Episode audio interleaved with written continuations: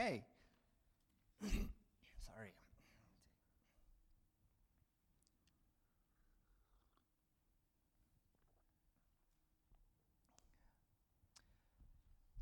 So today's message is called The Table and the Tower.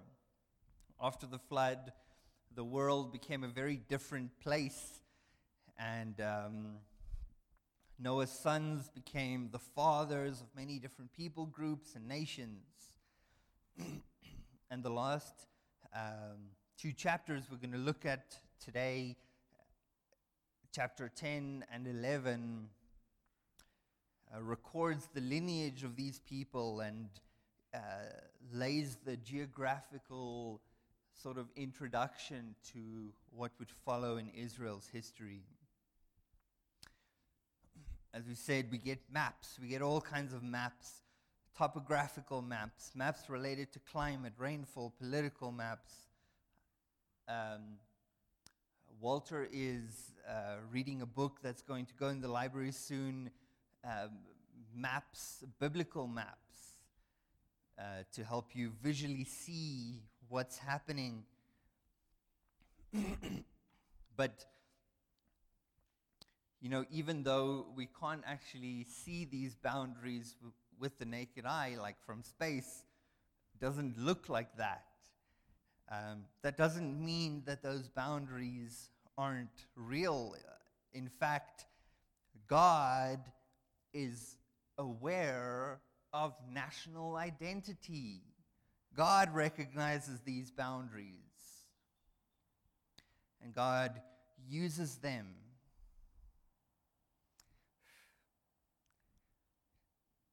James Hudson Taylor was a British Protestant Christian missionary that went to China. And he formed the China Inland Mission, which still exists today. Their headquarters are in Singapore, and they serve um, over 2,400 churches in the entire East Asia. He was known for his sensitivity to the Chinese culture. He was criticized in England for the fact that he dressed like the Chinese and he ate their food and he learned their language. And this uh, different approach to uh, recognize someone else's cultural identity and uh, be sensitive to that endeared him to the people and helped him reach them.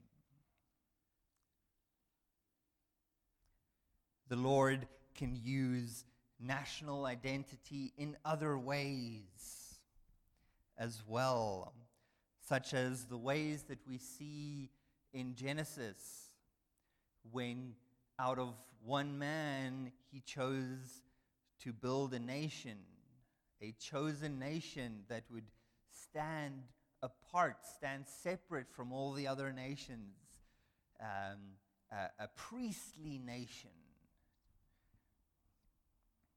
to show the world what could be.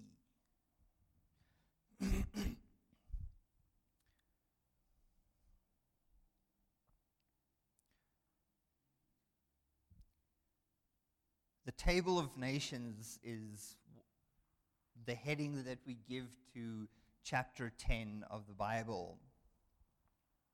I'm not going to read uh, all of it, but let's read together Genesis uh, chapter 10, the first few verses, and we're going to see how this uh, establishment or this introduction to the nations of the world um, shows us once again something of God's grace and mercy.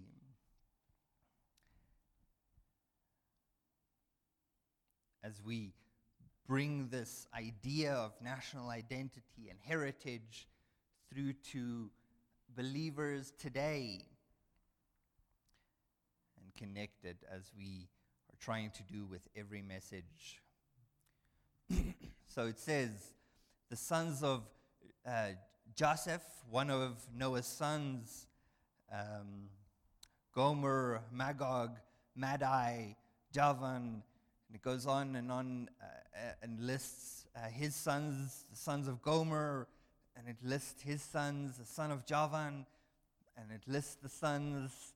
Um, and it says, uh, From these, the coastlands of the nations were divided into their lands, everyone according to his tongue, according to their families, by their nations.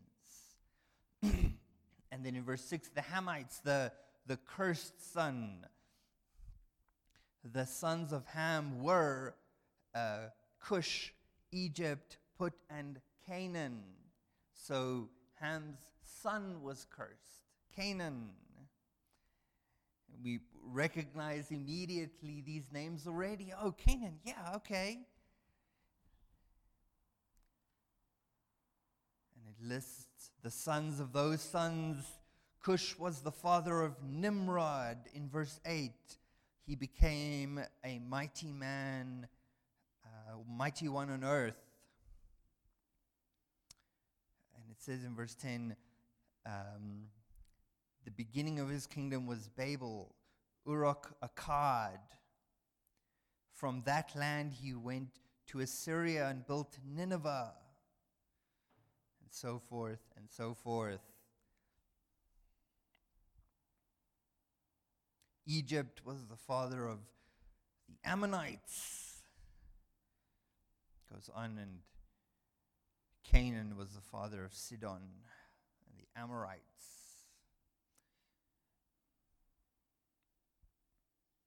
Later, the families of the Canaanites spread abroad, and the border of the Canaanites was from Sidon towards Gerar to Gaza, then to Sodom, Gomorrah, Ad- Admah, um, as far as Lasha. These are the sons of Ham, according to their families, according to their language, in their lands and their nations.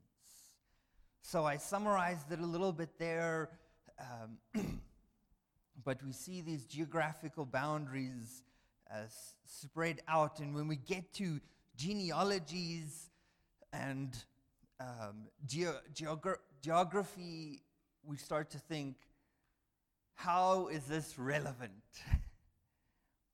Where do we even begin to apply this? That is what we want to set out today.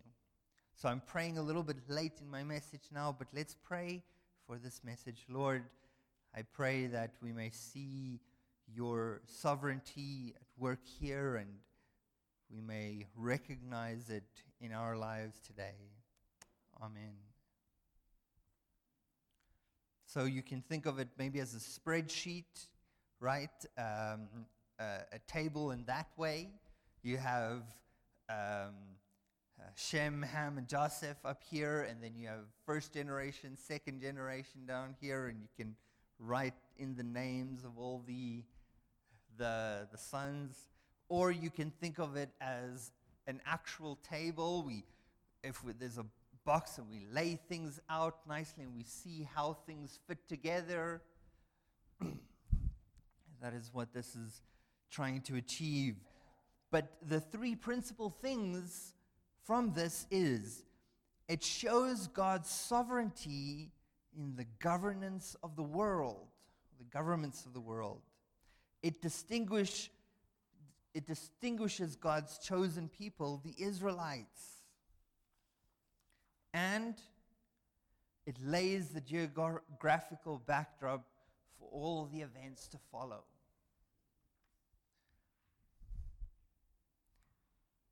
So, R.M. Edgar, in one of his sermons about this passage entitled Citizenship, he says, But indeed, in all moral wisdom, in all duty, uh, whether as private men or citizens, there is but one master, even Christ, from whom we can draw nothing but what is pure and upright.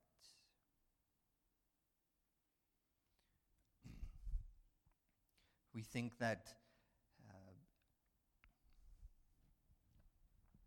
governments and um, politics will always be uh, up to the devices of people, and we bemoan our government and we uh, entice rebellion and we use God's word to um, further political agendas. But what we read here is that it shows God's sovereignty from the beginning, from the beginning, the nations of the world. But wait a minute, you might say, isn't Satan called the ruler of this present world? Didn't Isaiah allude to the fact that all these nations um, surrounding Israel were puppeteered by demonic influences? Yes, it does. But we must be cautious as to where that line of thought ultimately goes. Inevitably, if we continue that line of thought, it comes, us, it, it comes to the question then how can God be in control? And that's the pitfall, isn't it? For a finite being with finite influence and power, even if we had all the power uh, in the world, we cannot imagine how the one does not replace the other. In other words, how God can be sovereign over all these things, yet the evil uh, rulers and any demonic influences that there might be in places of authority can somehow um, not be contradictory. How can God be in control? We, must, we, we end up asking. And in so, we end up doubting what sovereignty actually means. And we, we call into question the ability of God to do what he says he will do. How can God be in control? For an infinite being, that's not a problem.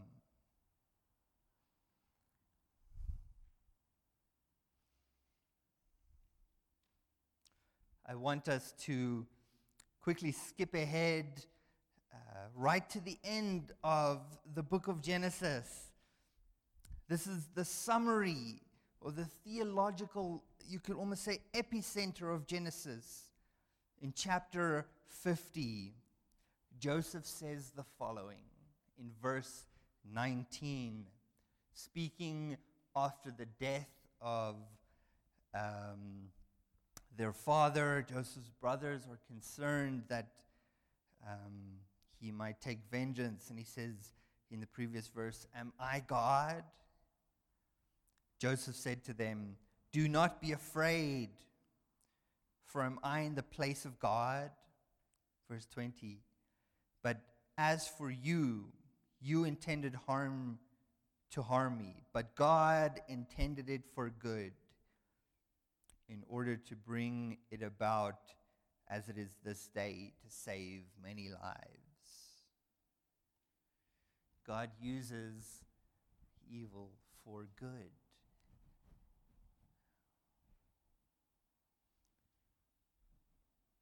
He is sovereign when it comes to our authority, to government. And this was uh, true for the nation of Israel as well. They should have recognized that the surrounding nations were uh, put there because God declared it to be so.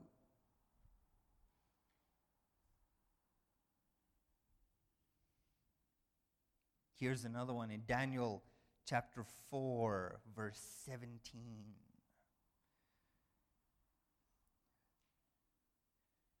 Angel comes to Dan- uh, uh, delivers this message, and this is the decree of the watchers.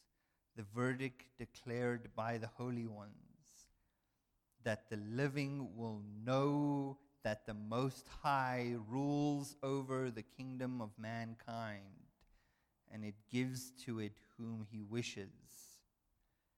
Settle over it the lowliest of men.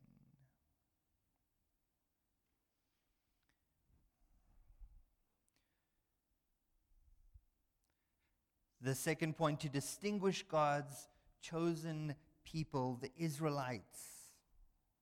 So, as God had set them apart, regardless of how deformed that idea eventually became, and it made them prideful and elitist.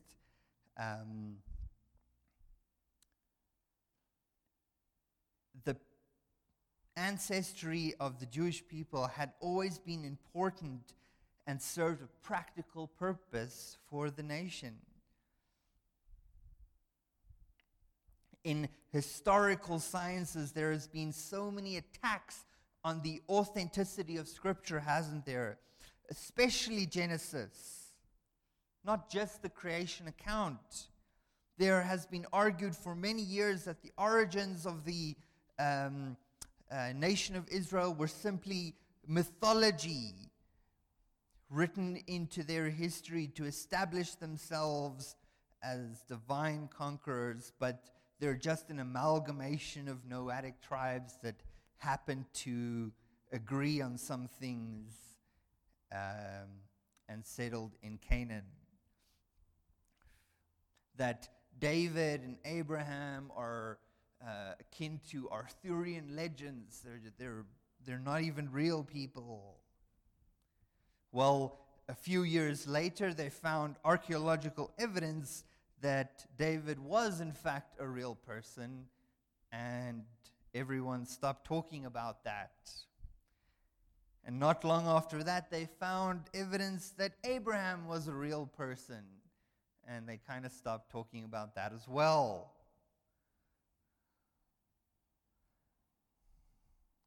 No, it, it was to distinguish the nation as God's chosen people um, by drawing a string once again from Noah through to Abram.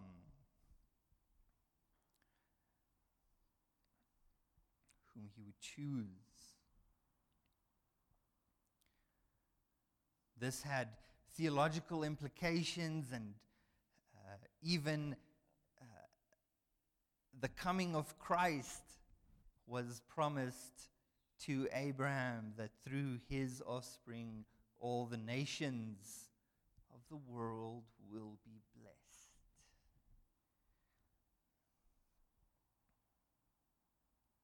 Thirdly, to lay the geographical backdrop for the events to follow, who were written uh, to the people uh, during their desert wanderings. That's when uh, Moses was moved by the Spirit to actually write all of this down, Genesis through to Deuteronomy, uh, which actually ends with um, uh, Moses' death and um, his final exhortation as they kind of went in to Canaan.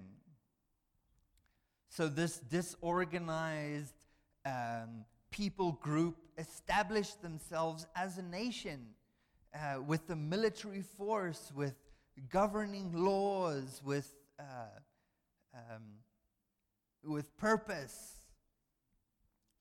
They were about to conquer this land written about from the beginning, Genesis.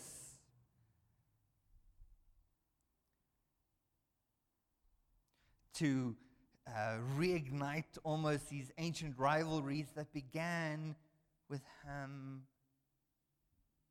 and his brothers that were cursed to serve his brother's sons. This was it. They were ready to conquer this promised land. Throughout all the historical accounts, uh, after that, we encounter these people, the Amorites, the Philistines, Um, Nimrod, the world's first tyrant king, built Nineveh, and which was the capital of Assyria. Remember them? So, in other words, God uses national identity in his works, in, in his uh, plan, and for his will. There is something about that distinguishment that matters. This connects back to the command of Adam and Eve and to Noah to go forth and fill the earth. And it connects us to our next major point the Tower of Babel. So we looked at the, the table, now we're looking at the tower in chapter 11, just the first bit.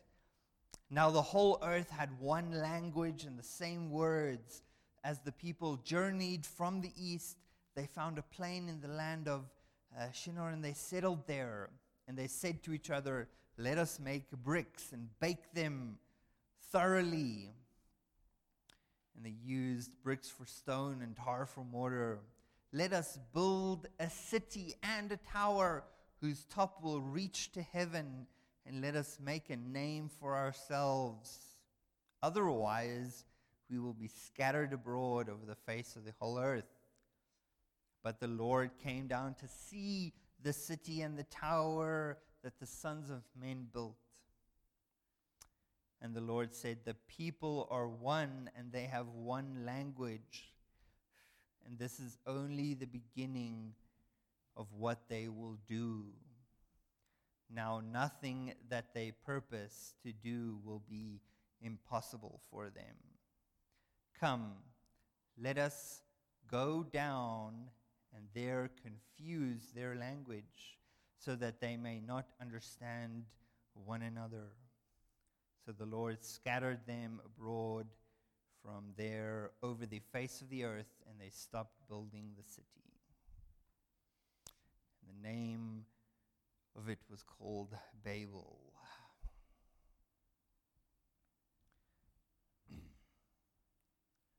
what is happening there?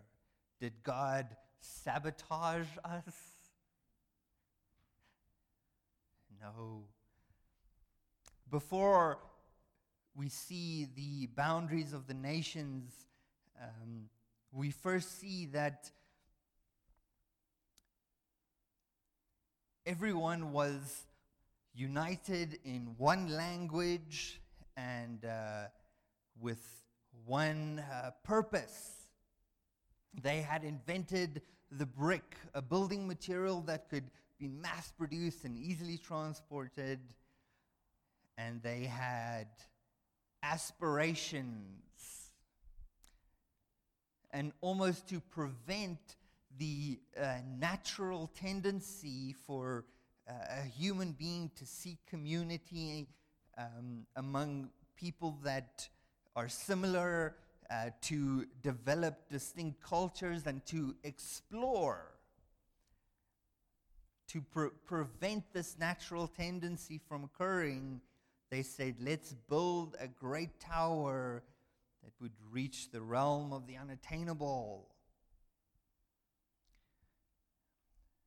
They weren't actually building a literal tower to heaven. They were building a literal tower, but the idea that the stars represented the, the, um, the, the divinity, the, the um, God's presence somehow was up there and, and to build a tower to reach there would mean we are then among the gods. We are among the divine because we have built, we are standing among it.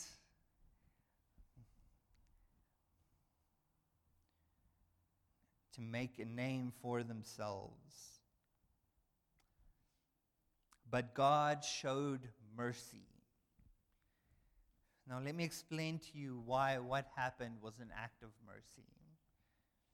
And we can continue the cycle of sin, and God continues to show us mercy. You see, it wasn't that God was threatened by them, not at all.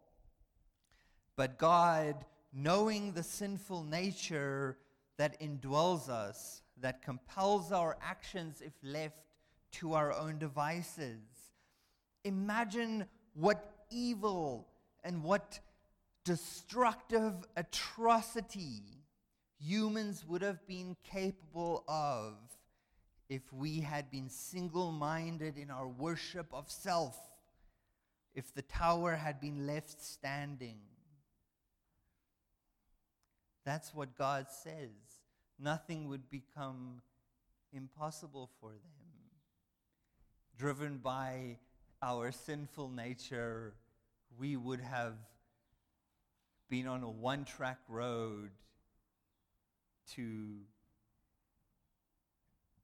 to pre flood times, to, to uh, unimaginable um, darkness. That's what I believe. That's truly what I believe would have happened. So God was not threatened by them. He showed them mercy by scattering them. And so God, once again, used language and distinction of borders for his purpose. You know, I, I couldn't help but think of uh, D- Dubai, the tallest building in the world, you know, uh, the Burj Khalifa. It wasn't built out of necessity, it was, um, you know, built as a monument for human vanity. But we can't really compare the two because all the Burj Khalifa is is just a, a giant statue of, you know, of a bunch of rich oil barons. It's not at all the same thing where the world united in their rebellion against God built um, something to to it's not the same thing. It's not the same thing to imagine the gravity of what would have happened if God did not show mercy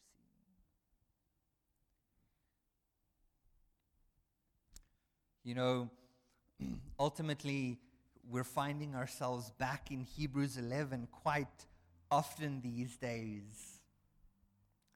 In Hebrews 11, verse 13, the faith of Adam, the faith of Noah, the faith of Abel, and so forth.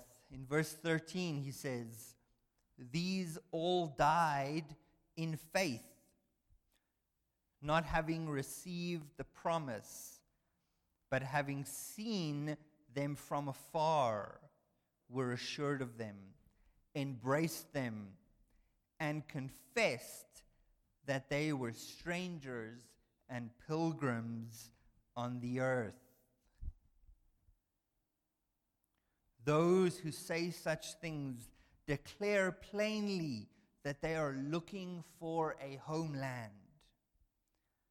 And certainly, if they had been thinking of the country of which they came, they might have had the opportunity to return.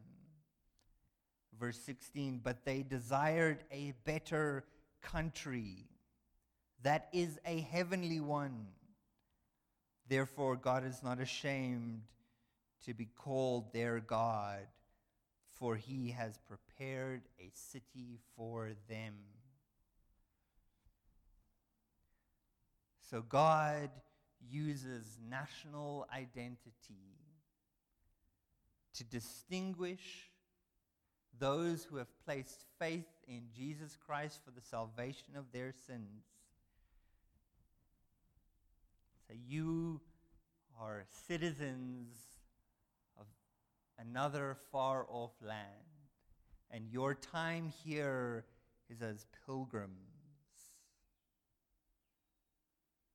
You know, I can't help but think about the nation of Israel as they wandered through the desert, know, and everything that they had experienced, knowing that one day they're going to settle in a permanent place, a land of milk and honey. For them, it was Canaan. But we should, we should adopt a similar mindset when we think about our heavenly citizenship and our time on earth. Wouldn't it change the way we see suffering? Wouldn't it change the way we, um, uh, what we value and what we aspire to? Wouldn't it tint these things in a different color? So God uses national identity in many ways. But I'd like to end with Revelation 21. But I saw no temple in this, uh, this city, for God, for the Lord God Almighty and the Lamb are its temple, and the city had no need for the sun or the moon to shine in it. The glory of God illuminated it, and the Lamb was its light. The nations of those who are saved shall walk in its light, and the kings of the earth bring their glory and honor into it. Its gates shall not be shut all the day, at all by day, there is no night there. And they shall bring the glory and honor of the nations into it.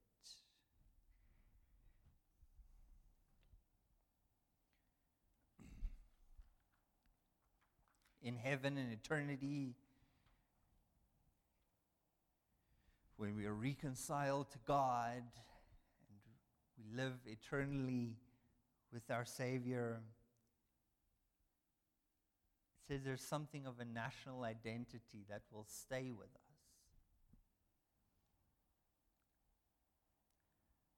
So be pilgrims now. As Hebrews tells us, They were pilgrims then. I hope we can learn from that. I hope we can learn something about the value of our national identity here on earth. And I hope we can learn something about the value of our eternal citizenship in heaven. Let us pray. Dear God, we thank you for the lessons that we can learn in Genesis and that they form uh, the foundation as Scripture is revealed progressively through history, that we have it all here in front of us. May it be our, our guide. May it be our final authority when we seek to apply your wisdom in our lives.